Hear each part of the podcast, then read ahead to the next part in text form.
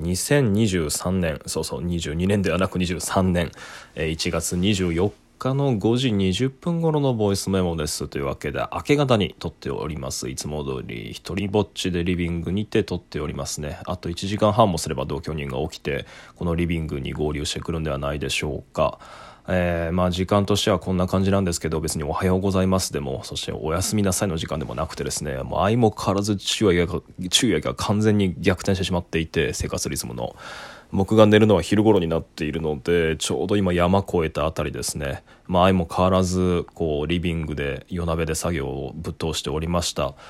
集中力が普通と切れてしまったので気分転換にボイスメモの収録を始めましたが、戻っていけるかどうかは不明、未だ見えずって感じですね。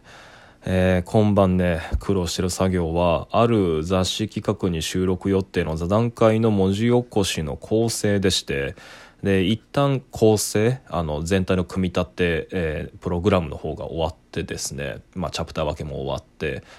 第2の構成、読みは一緒ですけど漢字が違うやつ、学校の校に正すと書いて日本語の細かいチェックみたいなやつですね。あれも終わったのにもかかわらず、締め切り直前なのにもかかわらずですね、読み直してみてその読み応えの感触にすごいこう不満が生じて、いくつかの箇所にもうちょっと塗り足しをしたいなと思ってしまいまして、なんと自らね音源をもう一度初めから聞き直して、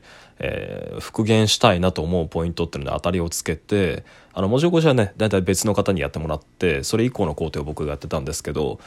一次作業から部分的に取り組み直すことになりました。なんかこういう神経症がね我ながら僕は自分では長所だと思ってるんですけど、まあ、同時に良くないとこですね。このタイミングでいつもこういうこだわり方をするから大変なことになる。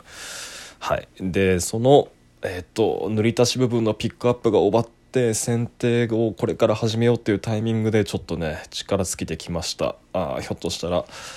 一回寝るかもしれないな。まあそんなタイミングで撮っておりますよと。っていうかね、そう今回まだこれ2つ目の録音でしょ。1月前回は16だか15に撮って、で10日ぶりぐらいにまた撮ってて、いやーなんか更新の頻度がなかなか戻ってこないですね。よく一時はあんなにもまあなんか置いても2日とかで連続投稿できてたよね。まあでもねちょっとね思うことがありまして、そうね宣言してしまうか、ボイスメモのね投稿をなるべくですが毎日投稿に戻していきたいと思います。やっぱりねボイスメモとっても大事なコンテンツなので、僕にとってはここで途絶えるのはもったいないなと。少なくとも自分の本が世に出るまではちゃんとこう日々の活動っていうのをなるべくデイリーに皆さんにお伝えできるような、しかもなんだかんだ僕自分のウェブサイトも作る言うてまだ作れてないしね、定点観測できる僕のネット上の何がしっていうのはもうここにしかないわけですよね。なので時折まだカウントされ続ける再生数っていうのを見てね、これはやっぱりそういうふうに周回してくれる人たちの目線に応えるものをこっちも置いとかなきゃいかんなと思いまして、そう決意を新たにしました。なるべく更新するようにします。以後今後ともお見知りおきを。ってわけで前回が16日だかに撮って今日24日で、間にあったこと、まあ、時間も限られてるのでいくつかピックアップすると2つ。1つは録音の中でも告知していたように、若手批評家グループの近代体操っていう方々、が出している第1号、まあ、特集が、今なぜ空間は退屈なのかっていうやつですね。でこれの観光記念トークイベントが京都の出町座っていう場所で行われまして、近代体操を作っている代表2人、佐藤葵くんと松田樹さん、まあ、大変2人ともね若く優秀な、 批評家にして研究者っていう感じですけど、まあ、その2人に迎えられる形で、僕ともう一人のゲスト福尾匠君、かつて一緒にねアーギュメンツっていう雑誌を作ったりだとか、まあ、昼に起きる猿っていうね、まあ、なんか文芸コンテンツみたいなものを作ってたり、よくユニットを組んでる人です。でその2人で呼ばれて喋るっていうイベントがありました。でこのイベントはね、まあ、めっちゃ簡単に喋るとめっちゃ良かったですね。すごい良かった。なんかそうね、せっかく自分たちよりもなんか一回りぐらい下の人たちになんかこう批評家として呼ばれて、で彼らもそう名乗っていて、で最初のこう説明だとか当日のなんか概要の司会においても先輩というふうに紹介されて、なんかそんなふうに言われるだなんて、そんな日が来るんだとね、なんかすごいジーンとしたりもしましたが、まあ、ともかくも、まあ、そういうふうに呼んでもらってるんで、こっちも手を抜いて適当なこと言えないなと思い、まあ、多少空気が悪くなっ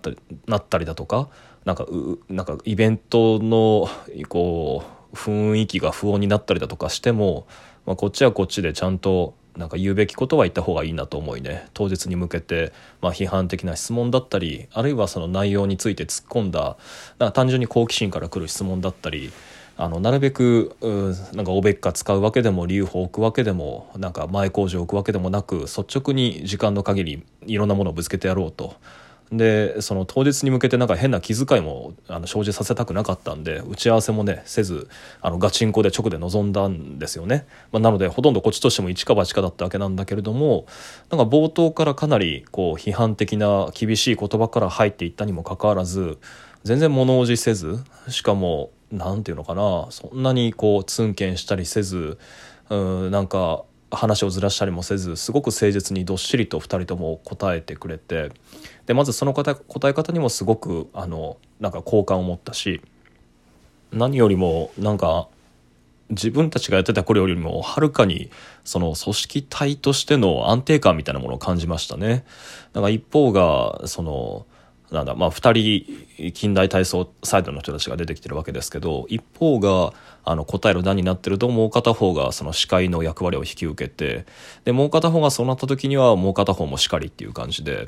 なんかこう僕もね匠君もゲストっていう立場もあるけれども、やっぱり普段から好き勝手喋るやつで、まあ、でだいぶアドリブ芸が聞かせすぎな2人なんだけど、まあ、その2人がなんかこう時間進行だとか話題の本筋みたいなものを見失わず、なんかこうちゃんと見応えのある総体としてイベントっていうふうに仕上がってたのは、まあ、2人の能力によるものだと思いますね。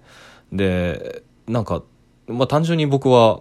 こう謙遜するわけでもなくこう言うんですけど、なんかこういった手応えが感じられるトークイベントってあんまり数ないので、単純になんか彼らの活動の続きが今後がすごい楽しみになりましたね。近代体操第2号はもちろんのこと、まあ、それをきっかけにしてかどうか分かんないけど、また再びああいうふうに同じテーブルを囲んで、まあ、人前で喋るという機会があった時には、なんかこう今以上にこううかうか知らないなと、なんかこう次は自分が刺される番なんじゃないか、なんかそんな、なんか非常にこうチリチリする思いのするね、いいイベントだったし、僕もいい焦燥感をもらいました。呼ばれて光栄でしたねっていうのがありつつ、そのイベントが終わって、そうだあの時もね、そもそも修羅場だったんですよ。すげえ立て込んでた締め切りをぶっちしてる状態でイベントに臨んでいたので、終わるやいなや地獄の修羅場に戻り、でそのさなかあれなんですよ、白瀬信のね記念館が秋田にあるんですけど、南極大陸を初めて到達したっていう日本人です。でその方の地元が秋田県にかほ市って場所にあるんですけど、まあ、そこに彼についての情報資料をまとめた記念館があって、でその記念館もすごい面白くてね、その白瀬信の個人史と南極大陸に至るまでの冒険史みたいなものをまとめたものでありながら、今現在その南極観測隊が南極でどんな、科学観測を行っているかだったり、それを含むその南極国際条約もそうだけれども、国際関係論における南極という土地がどういうふうに利用されてるかってことも資料としてまとまってる、なんかねすごい小一なんですけど、地方の公共施設として置かれるには全然そぐわない、いい意味ですよ、いい意味でそぐわないスケールと、まあ、充実度を持った素晴らしいこう資料館でしたね。なんか科学資料館、文化資料館、歴史資料館、なんかすごい複合的な、なんか施設でした。うわーっていうかもうこれで9分過ぎちゃってるわ。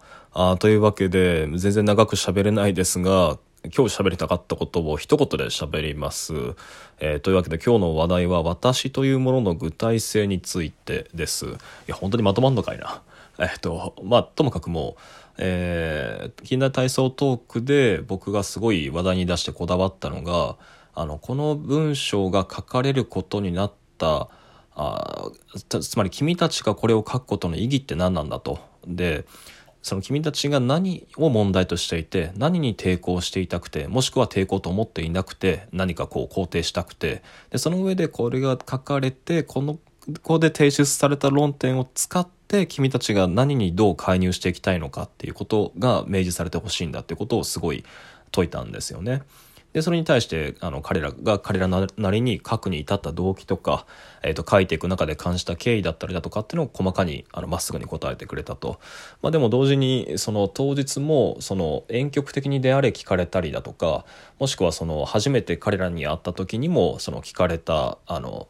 聞き返されたその疑問っていうのがあって、何かっていうと、それは君でなければならないものにこだわるっていうのは、それは新しいものを書けってことですかと、で古いものは良くないってことなんですかと、そういうふうに聞き返されることがあって、でそのトークではそういう話題には集中はしなかったけれども、これについて答えられなかったなと、十分にと、いうことをふわーっと思ってるうちに、その白瀬信の記念館を見ながらも改めて考え直したんですよね。つまり自分にしか書けないことというものについて、なぜ僕がこんなにもこだわるかってことですね。でそれは実存をむき出しにしたものを書けだとか、つまり私小説的な文芸実践こそが、すごく清く正しいんだっていうロマンチズムを抱いてるわけでもなく、他方で新規性をことほいでいて、古い論点みたいなものはくだらないんだって言ってる商業主義的なものではもちろん当然なくて、それは一言で言うと、原理的に何でも書いていい文芸の世界だからこそ、そう僕は批評そう思ってるんです。誠実な論であるためには、それを書いた人間の私という存在がどれだけ具体的に克明に書き出されてしまってるかってことが僕は重要だと思ってて、で実はそのプロジェクトこそが最も難しいことだと僕は思ってるんですね。さらに言えば、新規性だとか実存のトロだとかっていうのは、それを妨げる目くらましだとすら思ってます。今日はこれで。